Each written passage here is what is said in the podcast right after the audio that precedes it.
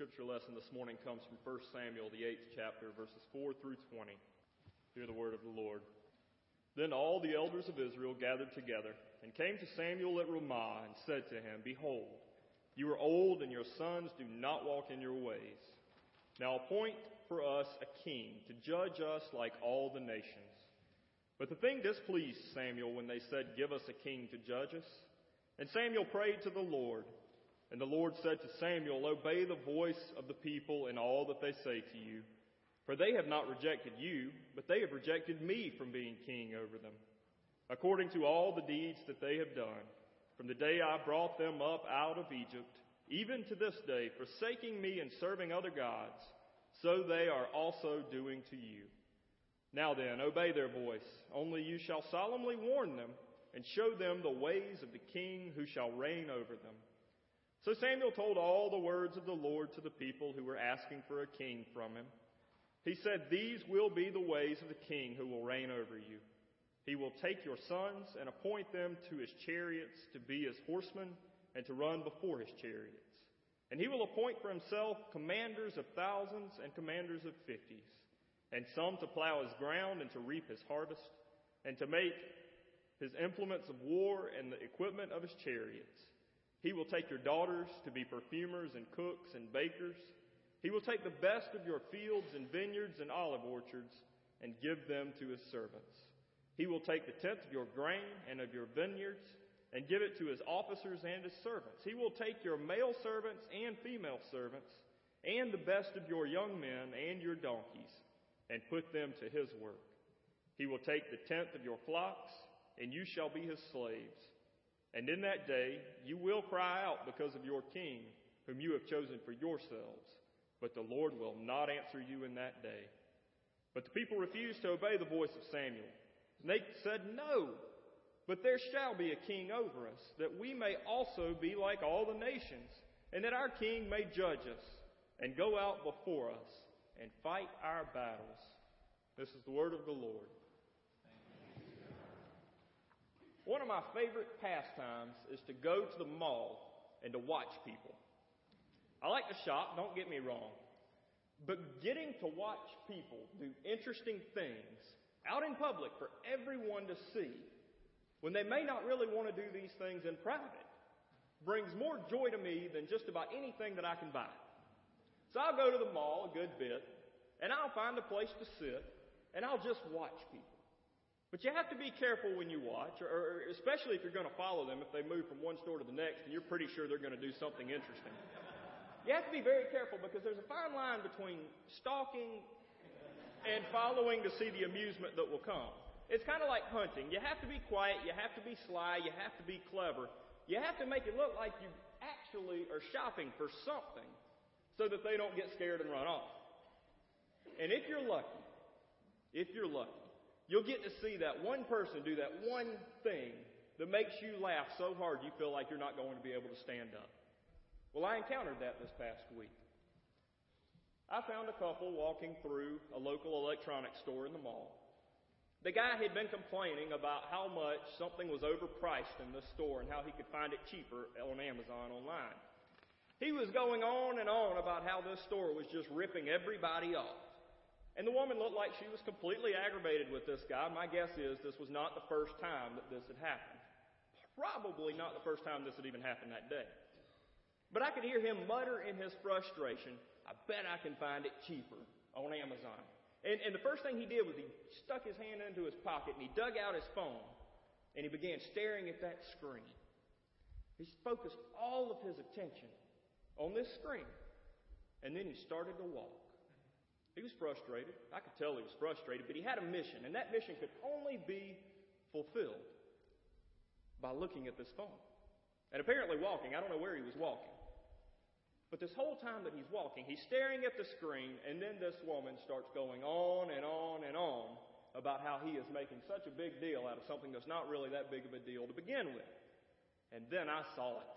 I saw it coming. There was this little part of me that hoped that this man wouldn't see it. I know it's bad, I know it's wrong, but I knew that it was going to be funny, and I really hoped he didn't look up. And then the woman who was walking with the guy, she saw it too. About 10 feet in front of this man stood a metal column that was holding the ceiling up. He was walking right toward it. The woman started telling the man that there was a pole in front of him. And he kept staring at that screen, and he kept walking, and he nodded his head and said, Yeah, okay, all right. And he was still fuming and never heard a word that this woman was saying. Just before he walked into this pole, I looked at the woman's face. And you could see that expression on her face change from concern that he was going to walk into a pole to, all right, you're going to get it, and you're going to deserve it. This isn't the first time you've done this to me. You're, you might end up finding this item cheaper on your phone, but it's going to cost you a bruise on your forehead. Well, by this time, this couple had quite an audience on the computer aisle. They were all watching because they saw the fate that this man was about to meet. Everyone got quiet. It felt like time started to slow down. And then the gasps began. You could almost hear it out of everybody. Don't do it. Don't do it. But nobody wanted to say that. And then the other noise. Dong that hollow ringing. I'm not sure if it was the pole or the man's head. But he thudded onto the ground. And then this poor fellow had walked right first into a column, holding up a ceiling. Well, the column didn't give, the ceiling didn't give. This man, he hit the floor. He hit that pole pretty hard, and all the people that were watching, they were a little concerned. I mean, he walked right into it. But then we saw him get up to his feet. His face was beet red from embarrassment. It's not every day that you walk into a pole and then you realize everybody in the store's been watching. But he had focused all of his attention in the wrong direction. He was so focused on something that made absolutely no difference in his life, really, that he could not hear the warning that he was walking right into something that was going to hurt him. Well, Samuel. Samuel was one of the prophets of Israel. God chose him to help guide his children. And for most of his life, Samuel had done a very good job of that. The passage that we just read a few minutes ago lets us know that Samuel's children weren't necessarily following in Samuel's footsteps very well. Samuel had some bad kids. Even these people who were not very holy in Israel could recognize that they didn't want these children leading them. So they come to Samuel. They come to Samuel and they say, Samuel, we need a king. Your kids aren't doing very well. We don't know that they're going to lead us very well. We need you to give us a king. You're getting old. You might not be around forever. You, you need to start talking to God and find us a king. They're okay with this. They think they want a king. Samuel's upset. Samuel realizes they already have a king. And so Samuel starts praying to God. He says, God, they want a king. God says, Samuel, this is what I need you to tell them. This is what this king's going to look like. This is what it's going to look like if they have this king. This is the way their life will play out. Let them know. Let them know. They think they want it. If they still want it, we'll do it. But let them know. See, some of these leaders started pitching a fit because they wanted to be just like every other nation. All these other nations around them had kings. Those kings ruled with an iron fist. They seemed to provide for their people. They also took from those people. They lived off of those people. They fed off of those people. But they wanted a king with a, a golden crown and a, a mighty scepter. They wanted people to be able to look at them and see how great they were. So Israel decided they wanted this king who would sit on high and he'd reign over them. Well, Samuel heard all these leaders. And you know, that really, really bothered him. God had always been there for them. Ever since they had come out of Egypt, God had been there. He promised that He'd always be there for them. They just had to be faithful and loyal to God. See, this king, he's going to take their children into battle. They're going to be disposable instruments of war. They're going to run in front of the chariots. They're going to serve this king. They'll wait on him hand and foot. Everything that these people have, everything they grow, everything they make, it's going to belong to the king having a king may not be everything that they want. I don't know about each one of you, but if I heard this warning coming from one that God had appointed to come and give me this warning that this is the way this king would turn out, I don't think I'd want that king anymore. I think I'd be okay with God being my king, being the focus of what it is that I wanted. But that's not what happened with these people of Israel. They heard God's warning from the lips of Samuel. They decided that they still absolutely had to have this king because they wanted to be just like everyone else. They spent so much time looking at what everyone else had, they spent so much time focusing on what they did not have, that they no longer saw the danger of what it was that they wanted. They were focused on getting a king. They were so focused on it that it blinded them to everything else going on around them. They were so focused on everyone else that they could not hear this warning that there was a column right in front of them that they were about to walk into. Thank goodness we're absolutely nothing like that, right? Thank goodness we never find ourselves so focused on all of these things that we feel like we have to have that will make our lives so fulfilled that it takes our focus away from God. Thank goodness we never have things in our lives that become so big and so important that they take us away from being the instruments of faith and hope and peace and love in the world. The people who build God's kingdom with God. Why don't we take just a moment to think about some of those things that we get so focused on that we become blind to the dangers that they present in our lives? What about work? What about work? You see, work can be one of those things that causes us to be so focused on it that we end up doing things that we really don't want to do, and in any other circumstance, we probably never would do. We end up spending so much time at our jobs and so much effort in our jobs because we feel like if we work more, we work harder, or we, we, we keep chasing this dream of getting everything done, that it'll take stress out of our lives. Don't we? How does that work out for you? See, spending all this time at our jobs, bringing that work home in our heads or, or physically in our cars, how much time does that take away from our friends? Much time does that take away from our families? How much time does that take away from our prayer life or, or from our study of God's Word? How much time does that take away from us being able to be involved in small groups or, or teaching Sunday school or, or doing any of these things that you feel like God's calling you to do, but you just don't have time to do? Martin Luther, one of the famous theologians in Christianity, once said, I have so much to do today that I'm going to have to spend the first three hours of my day in prayer. When's the last time you did that? When's the last time you even said, I've got so much to do today, I'm going to have to spend an extra 20 minutes in prayer? That's a lot. Seems counterintuitive, doesn't it? But do you think that if you prayed just a little more, that it would put your focus back on God? Do you think if you prayed just a little more, it might change your priorities? Do you think if those priorities changed just a little bit, that maybe some of that stress that you're trying to have go away by working would actually start to go away by praying? What about having things? What about having material things? Are you focused on having bigger and better, fancier, more expensive things? Do you look around at what other people have homes, clothes, cars, country club memberships, phones, jobs, whatever it may be? Do you look at those and think, I have to have those? Or I have to have a better version of those? You spend all your time. Do you spend all your time thinking that what you don't have means that other people aren't going to like you? Do you spend all your time thinking that because you don't have this or you don't have that, that maybe God won't like you? Do you spend all your time thinking because you don't have this or you can't get that, that you start to believe that you don't even like yourself. We start focusing on only having bigger and better and fancier things in our lives. It's kind of like eating a big candy bar before you go to bed without brushing your teeth. Hang with me on this one. That thing that you think is going to be so good, so sweet, so satisfying, so fulfilling, it actually ends up rotting your teeth without you even realizing it.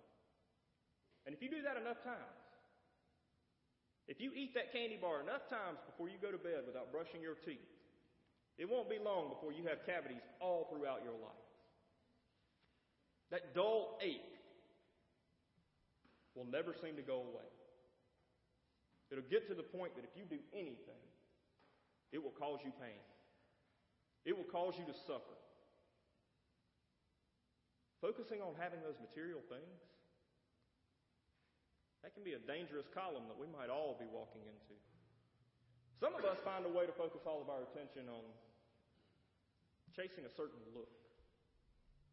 We spend so much time and money listening to what these magazines and these televisions tell us we should look like.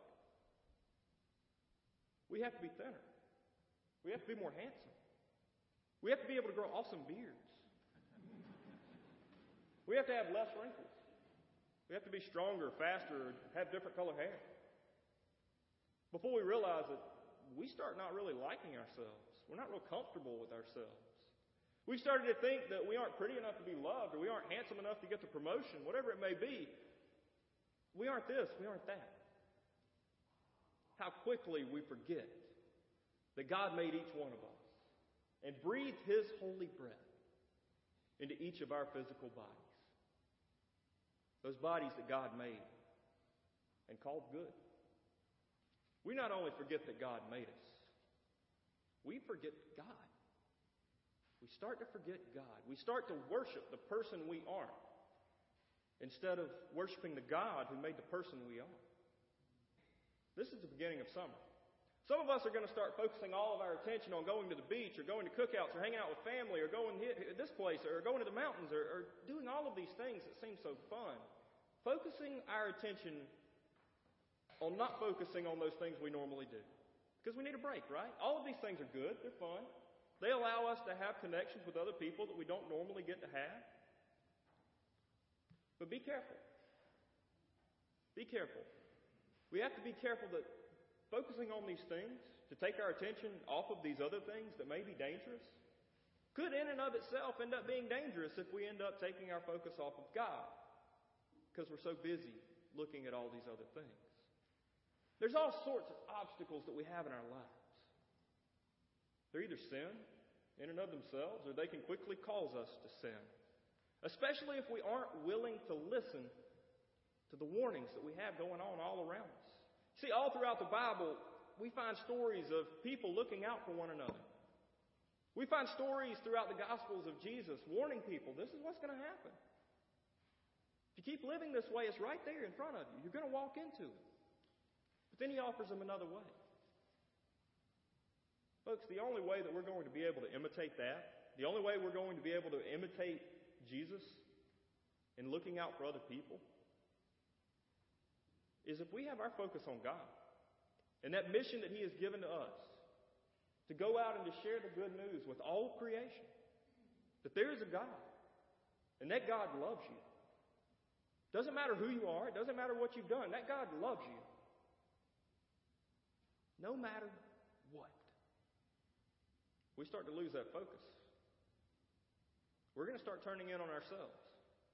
And when we start turning in on ourselves, we're not going to be able to see anything going on around us. We're not going to be much good in helping other people. We're not going to be much good in serving God. And we're going to find that we end up running into poles all over the place because we don't have our eyes up. We're not listening to those warnings going on. The more we focus on ourselves, the more we focus on doing our will instead of God's, the more difficult we're going to make life for ourselves and for everybody else around us. Is this a time in your life when you feel like what you've been doing just doesn't seem to be working? Do you feel like you've been doing the same thing over and over and over again and just doesn't seem to be working? We all get to that point in our lives. Maybe it's time you take a step back. See if your will and God's will are lined up. Maybe it is. Maybe you just need to keep pushing through. But maybe it's not. Maybe God's got a different will than what yours is. Is it a time in your life when you feel like you aren't good enough? You aren't worthy enough? Maybe it's time you look in the mirror and see who it is that you've got staring back at you. Take a look in that mirror and see whose you are. How much good is deep within that divine image that you've been created in that seems to be staring back at you. You're special. You're loved. You're worthy of God's love. In just a few moments, each one of us is going to get to come to the altar. We're going to come to the altar with one another. And we're going to have an opportunity to examine our lives. So I invite you to bring those wants and those desires that just don't seem to be panning out. Put them in front of God. See what He says, see what He does. I invite you to bring those feelings of inadequacy, worthlessness, self doubt. Bring them to the altar. Trade them in. Trade them in for some grace, some hope, some joy, so that you can take those back out into the world and start sharing those things with other people. I invite you to bring the stress and the anger, the hurt that you might have been carrying around with you for a while. Bring those to the altar. Lay them before the throne of the Almighty. Watch them smile. Watch them say it's okay. And when you leave the table, know that it's been dealt with. Know that that grace is inside of you. God's wrapped his arms around you and said, I love you. You're my child.